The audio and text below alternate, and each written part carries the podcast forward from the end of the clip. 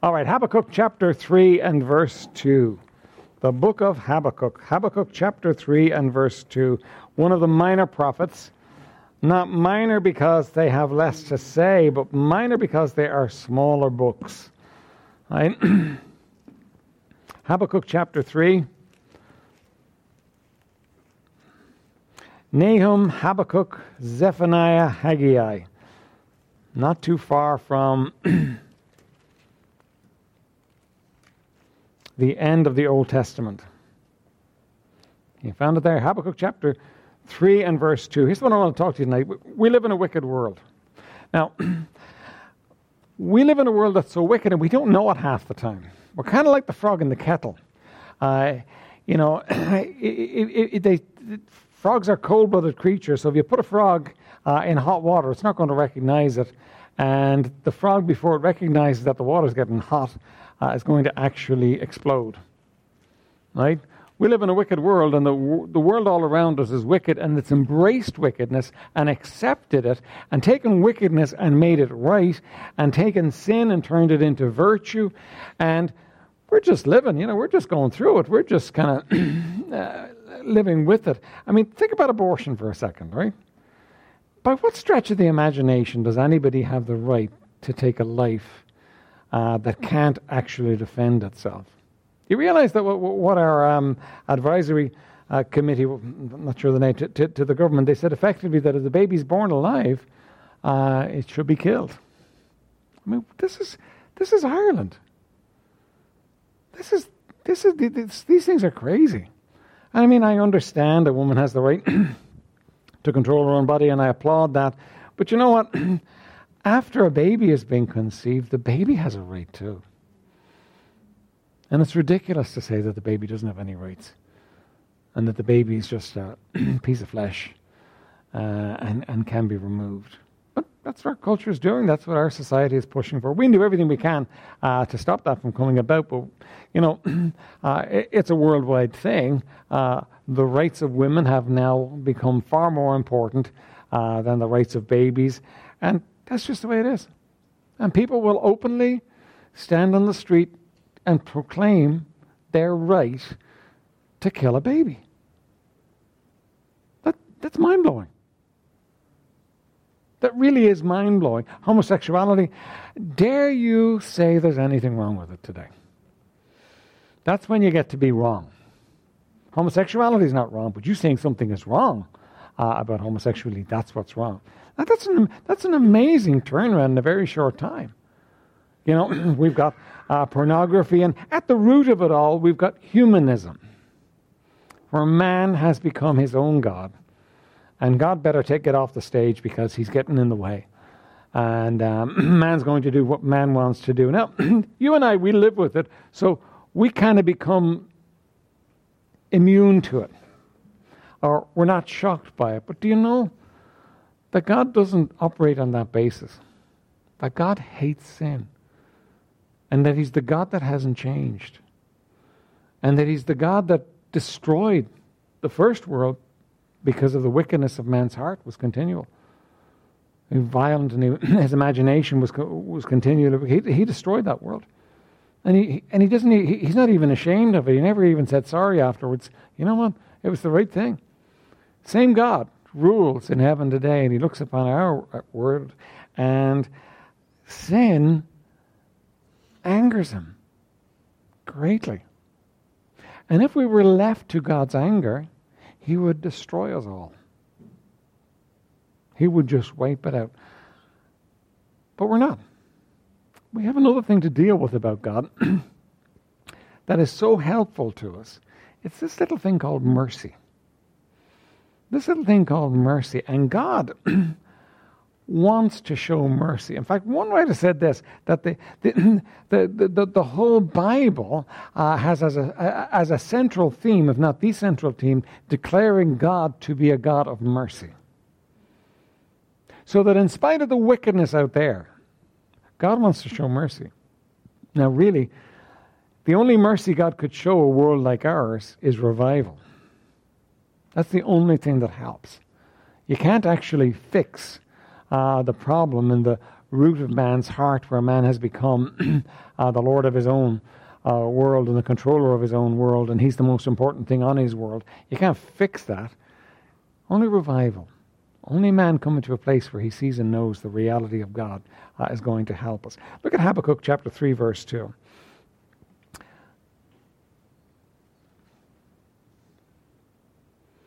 O Lord, I have heard thy speech and was afraid.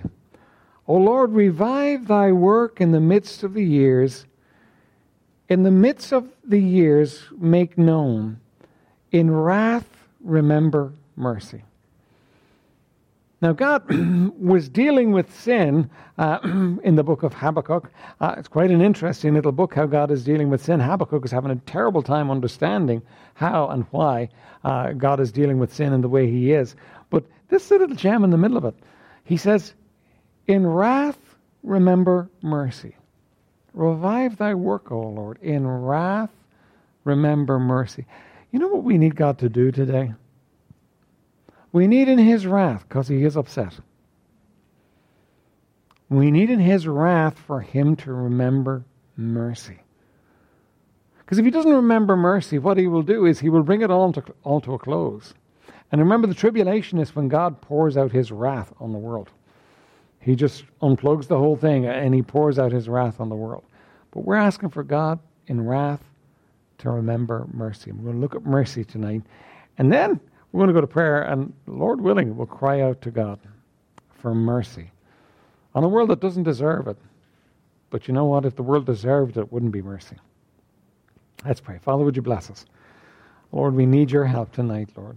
Lord, we, we, we do thank you that you are a God of mercy. And Lord, help us to know you, Lord, as a God that hates sin, as a God of wrath as well. But oh, Lord, would you help us to be a people that stand between your wrath and the world and cry out for mercy.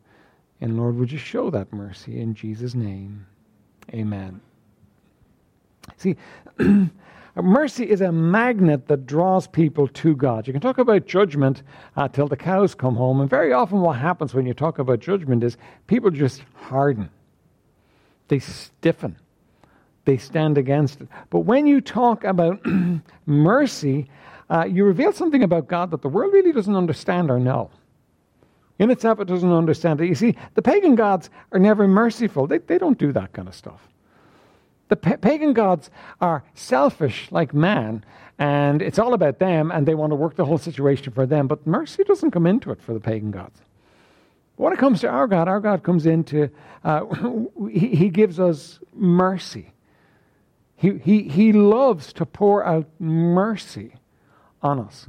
And if you, if you look at the history of the Bible, if you look at the history of Israel, for instance, well, Israel are a people that are constantly upsetting God, they're constantly grieving God, and yet constantly we're getting to see this side of God where He gives them mercy.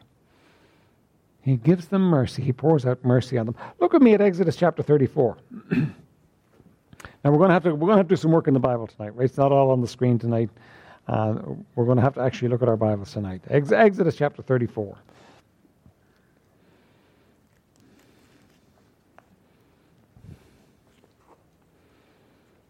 You know, one of the things we could do when we get these tables and chairs on a Wednesday night, and it'd be a little bit of work for us to do, but we could do it. Uh, we could put the tables out. We could sit around and ta- uh, at tables, and we could each have different groups uh, studying a portion of the Bible, and then come together with it. Won't that be exciting? Right, Exodus chapter 34 and verse 6.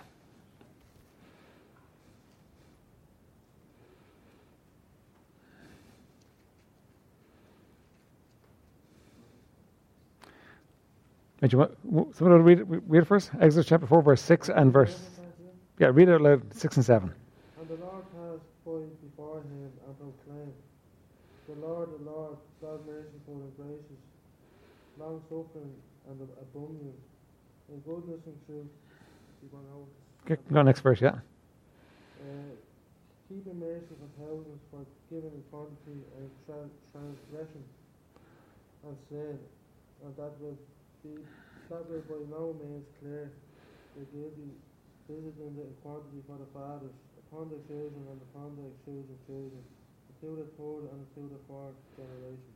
Now, here's what I want you to catch in these two verses, right? This is this is talking about God, telling you who God is. One of those passages that just kind of opens up and lets you know uh, who it is that God is, right?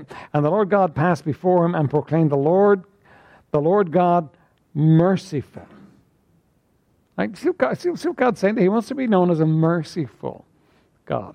Uh, and then he says, uh, gracious, long suffering, abundant in goodness and truth, keeping mercy for thousands, forgiving iniquity and transgressions and sin. What's all those all those words are talking about his mercy, are talking about who he is, about the fact that the Lord God is a merciful God. Now, that's really important to us. Why is that important to you and I? Why is that important to, to you and I that, that, that our God is a merciful God? Vincent. We need mercy. Like, where was the first place that we really needed mercy?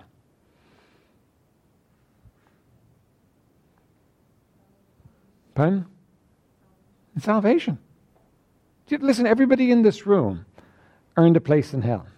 Every this, everybody in this room did enough wrong in their lives that God could rightly have sent a lightning bolt and destroyed you on the spot, and you could have spent eternity in hell. Everybody in this room.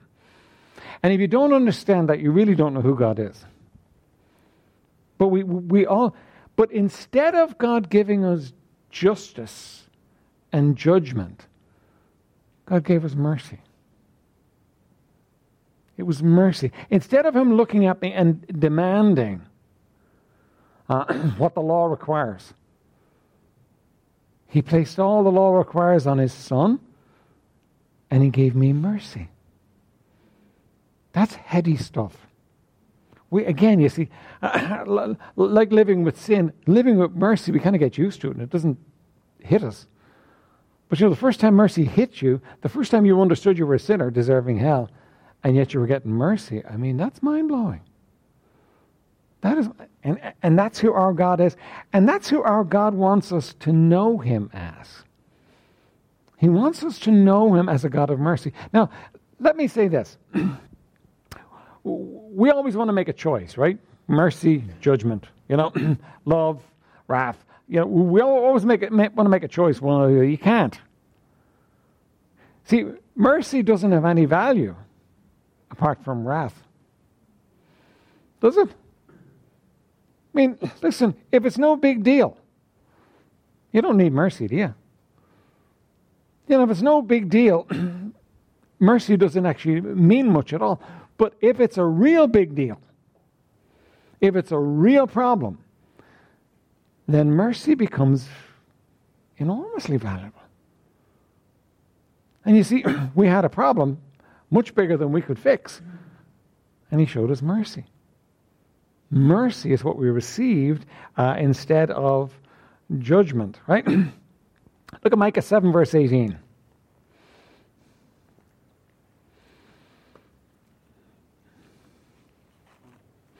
Micah 7.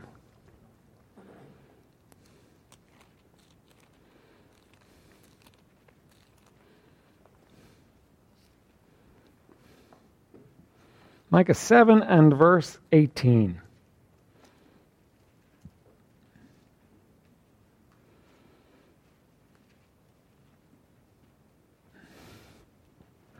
Who'll read it for us? Micah 7, verse 18 there. Who's got it? All right, Jordan, read it for us, will you? Pen? Verse 18. Micah 7, verse 18.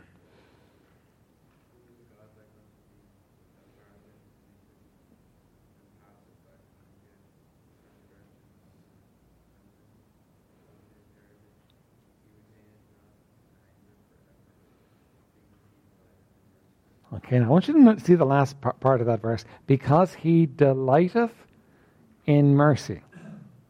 Anybody know of a verse that says that God delights in wrath? It's not there. Does he do wrath? Yes.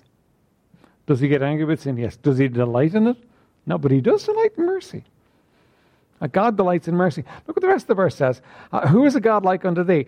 And, you know, there is no God like our God. And the, the thing that makes him different is this issue of mercy, right?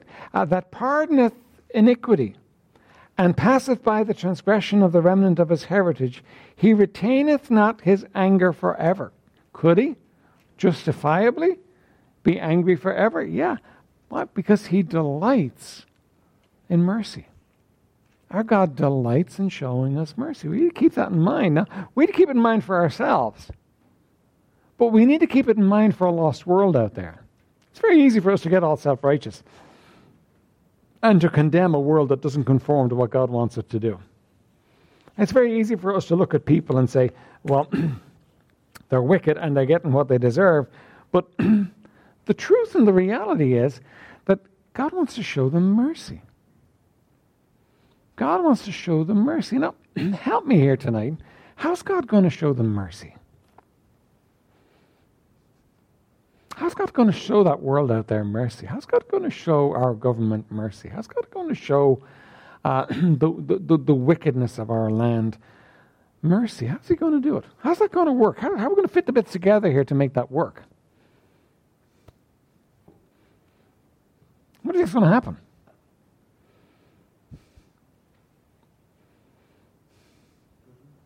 Pen? Judgment? Okay, but judgment is what's deserved, right? So l- let me ask you this Does Ireland today deserve judgment from God? If God was to call in the accounts of wickedness in Ireland and gather up all the sins and write them in a book and deal with it by justice, grim justice alone, what would he do? He'd destroy Ireland. He'd destroy the world. Right? If he was just if, it was just to be justice tonight, he would destroy it. But he wants to show mercy. Now, here's our question. What stands between judgment and justice and mercy for Ireland? Vincent, think you were going to say, were you? Revival. Okay, revival is what stands between. You see, are the Irish people going to turn around? And wake up some morning and say, you know what? I think we've been doing bad things. Let's start doing good things from now on so that God's not so upset with us anymore. Is that going to happen? Have you ever seen that happen? That doesn't happen. Right? now, sometimes, you know, our sin costs us so much that we get fed up with it and we want to get rid of it. But you know what? We don't start doing good just because uh, God's upset with sin. So, revival. Now, what is revival in that sense? What would revival mean uh, to the lost man who lives across the road and he's just living his life? And you know, he works all day, he drinks at the weekend, he watches some pornography, you know, he's, he tells lies, and he just lives like a normal Joe out there. Right? What would revival mean to him? Right now, is he aware of his sin? If we knocked on his door and said, Hello, do you know that you're under the wrath of God? He'd say, Go away, leave me alone. Wouldn't he? That would just be his response. I mean, he has no idea there's a problem between him and God. No idea. It doesn't dawn on him any day of the week that there's a problem between him and God. He's, he's, just, he's just getting on with life. Now, sometimes he thinks about dying and he wonders, you know, if there's heaven, if there's hell. But really, he's not all that interested. He's just living his life. So, how are we going to get him interested?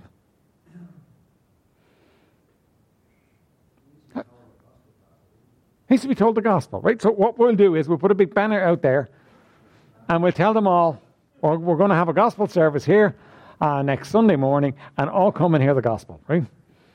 He's not coming. Because he's got stuff on. He's been working all week and he's in bed on Sunday morning. And, um, you know, he, has been drinking Saturday night, so he, he's not coming here on Sunday morning. Right? Now, you're right.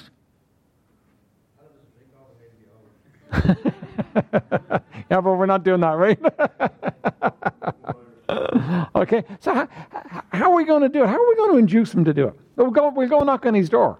Well, he doesn't care. Right, we pass out leaflets. Well, you know what? He probably doesn't read them. Fine? Well, we'll invite him, right? Okay, we'll invite him. But again, you know, for the most part, because we've invited everybody in Tallaght this time. Like the church, church has been around for 30 uh, odd years. We've invited everybody in Tallaght one time or another. And, um, you know, still, he doesn't go, What's going, how are we going to get him to come? Huh? God. Okay, now, so what about God's going to have to happen? The Spirit, okay. And what, how's that going to happen? What's, what's going to happen in his life that's going to make him be interested?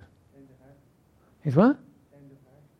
Change of heart. Okay, change of heart. Yeah, we're getting there. We're getting somewhere now, aren't we? What's going to happen in his life that's going to make him be interested? Hugh Daly. Okay, we're going to pray for him. Because here's what we need we need something to happen that we can't do.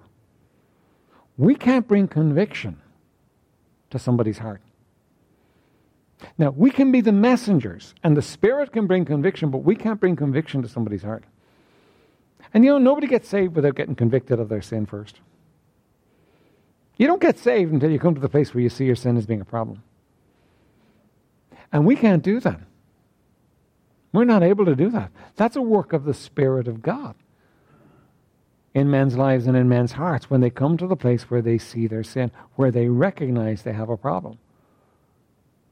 Now, if, if our friend across the road who is just a normal Joe, doing the normal things that normal men do, and all his friends do the same, so he's not in the least bit concerned about it.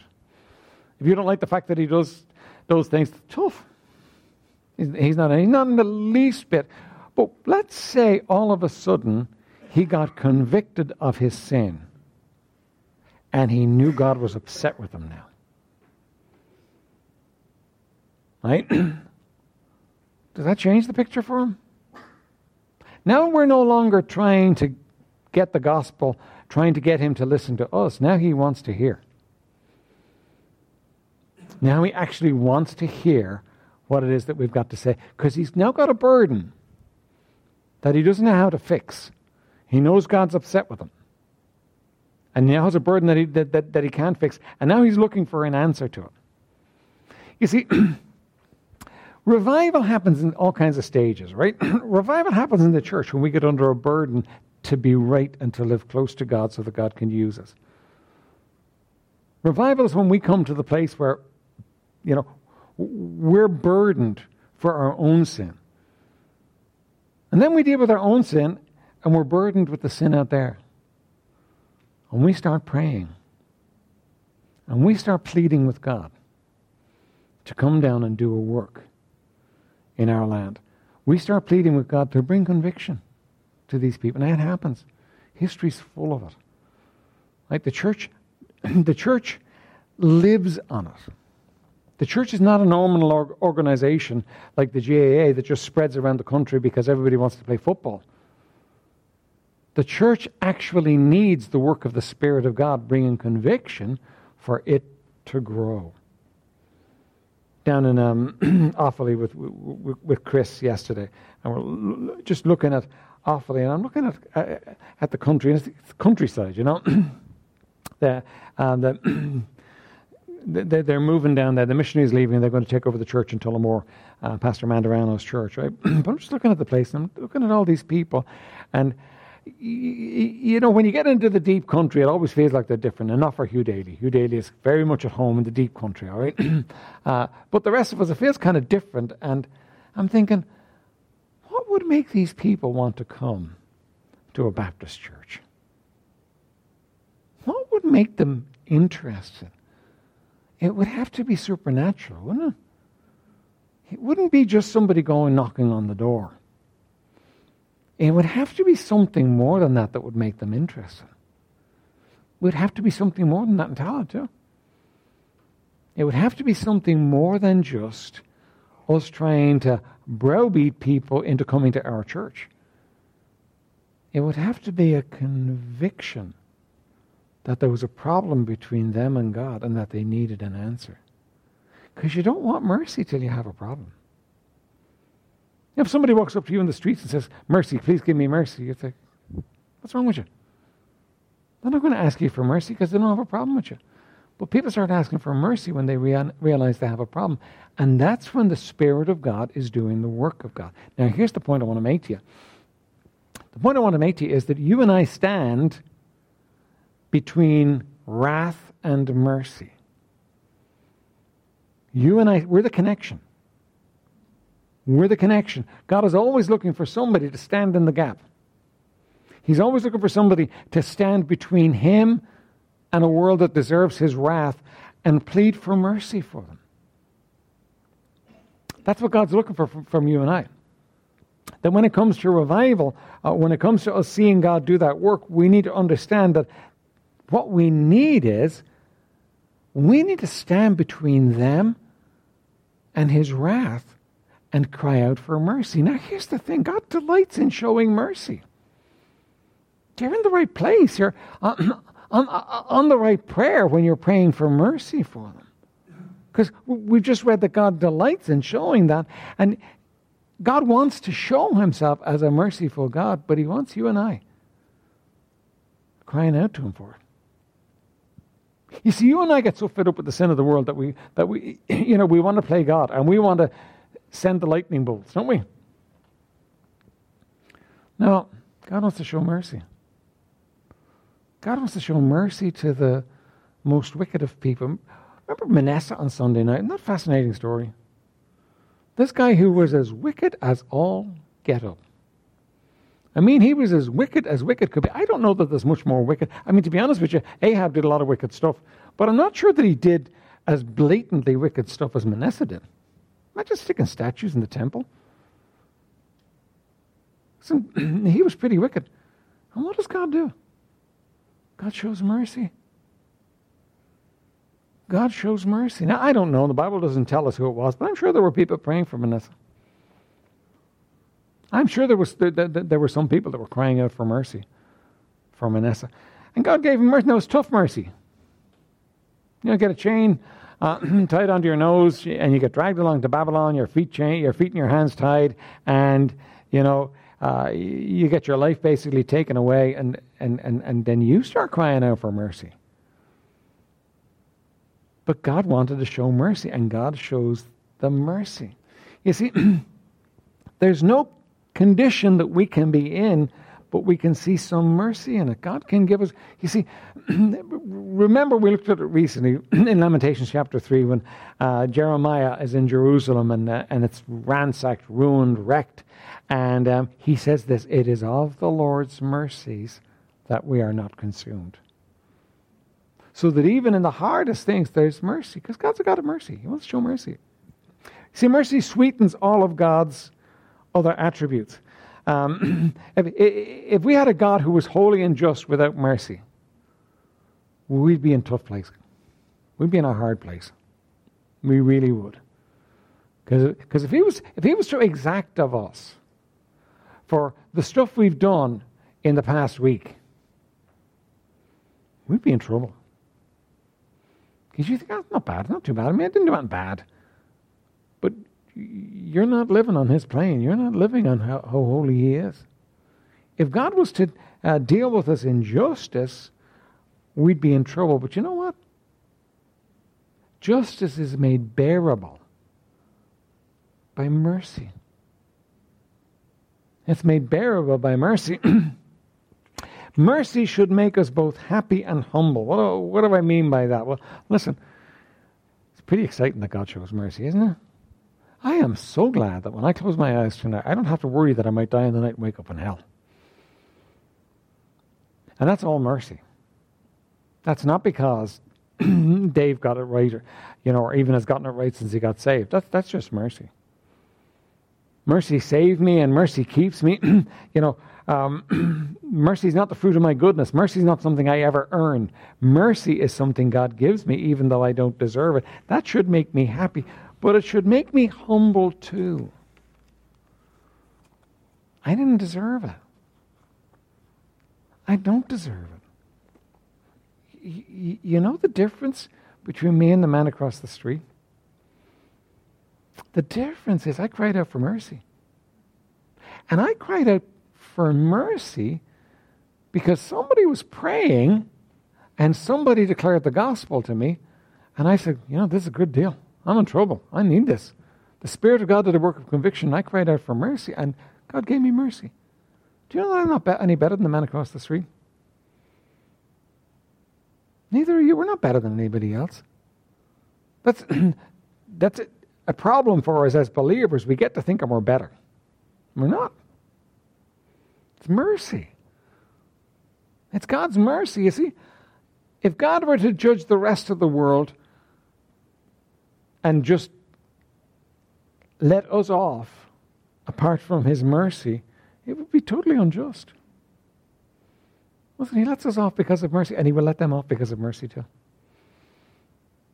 He wants to. You know, the, most, the person who's most interested in revival uh, in our world is God. Now, I don't fully get it. I don't fully understand all the ins and outs of it.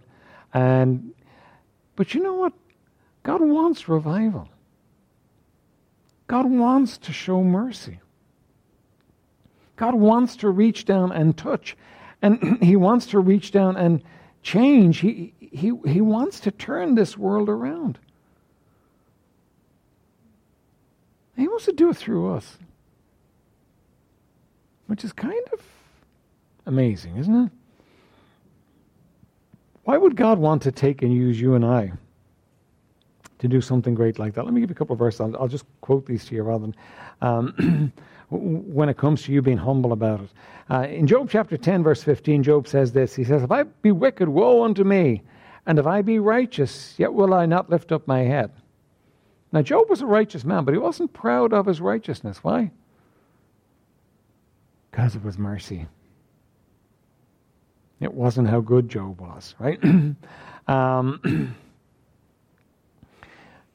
Romans 2, verse 4 says, or, or despisest thou the riches of his goodness and forbearance and longsuffering, not knowing that the goodness of God leadeth thee to repentance?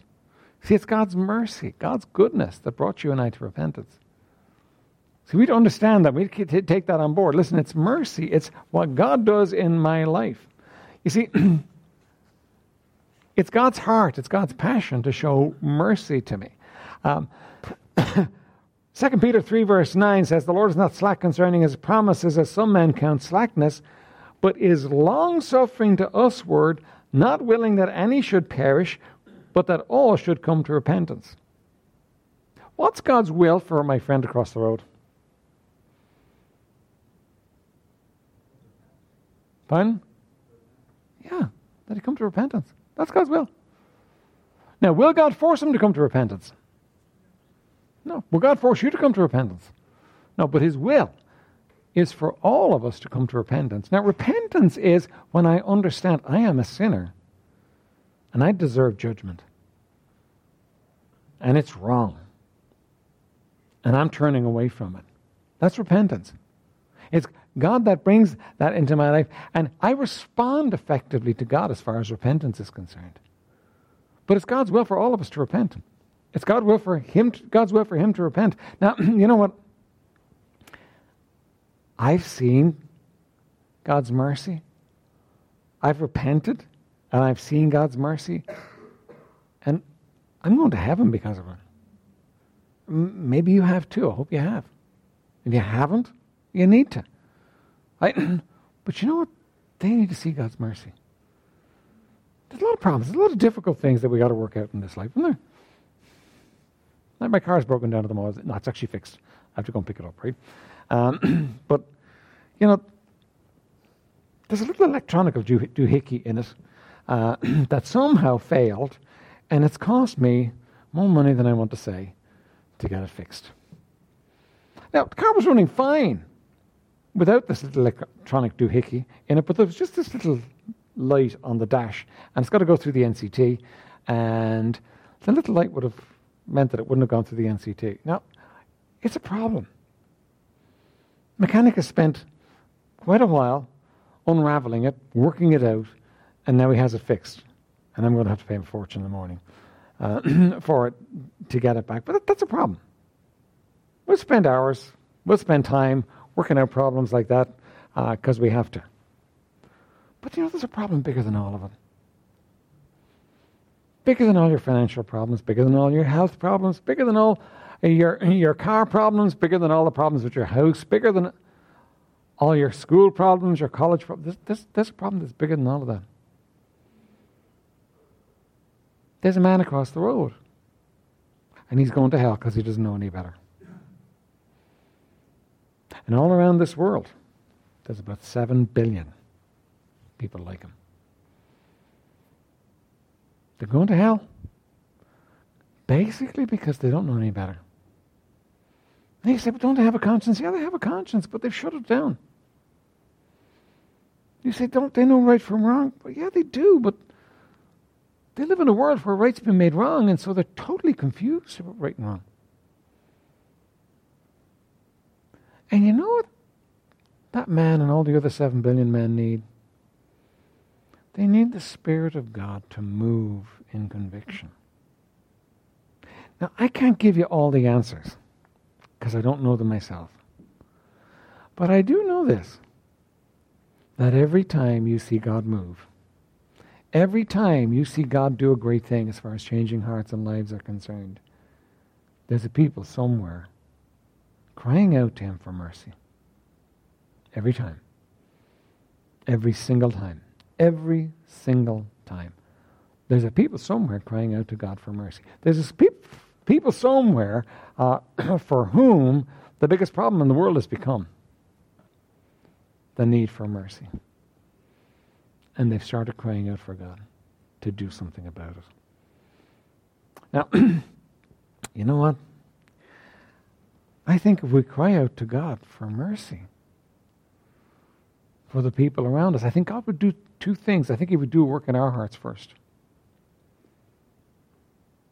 And then I think He would do a work in many hearts out there as well. I can't give you a time schedule. I can't say when. I can't say how it's all going to come together. But you know what? When we start praying like that, we're praying right in the area God wants us to pray. Because He's a God of mercy. Because He's long suffering. Because He wants to display mercy. Because He wants the world to be saved. We're in the right place. We are right on target with where God wants us to be.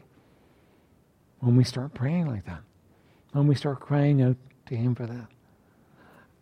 Let me ask you this. I'm not looking for a great commitment from you or anything. But let me ask, ask you this. Make it your habit to cry out for mercy in revival for our world today. Make it your habit in your prayer life to cry out for revival. Lord, would you do it? You don't have to understand all the ins and outs of how it happens. But you know what? We desperately need it. Make it your habit to cry out like that. Dr. Flanders is coming this weekend, and really this is the topic that he's going to hit for us. I mean, I don't know, he can tell you stories of revival that will that will just just quicken your very soul, bring life to you. But you know, we need revival. Oh, we need a lot of things. We need money for the men's home. That's a problem. You know, we need money for the uh, carpet and the, the rest of the chairs. That, that's a problem. We need the budget for the church fixed. That's a problem. But you know, none of the problems are anything as necessary as this problem. We need God to move in revival in our church and in our land. And He does in answer to prayer. God does it in answer to prayer. Let's do this tonight. We haven't done it in a while, but let's do it. And again, no pressure on you. but let's go to the Lord in prayer. And let's ask Him for revival. Now, you may say, Pastor, I don't feel like I know enough about it. That's okay. Do you know somebody that needs to be saved? Ask Him for that. Ask Him for that. But let's cry out to God as a church tonight. I'll open us in prayer, and then when we're done, I'll close us in prayer and we'll sing. But let's take these moments now and just cry out to God for mercy for our land. Father, we thank you for this evening. Thank you, Lord, for this people. Lord, we are desperately in need of mercy, and we know it. And we live in the midst of a people that are desperately in need of mercy, but Lord, they don't know it. Lord, would you help us to be the connector between you and them?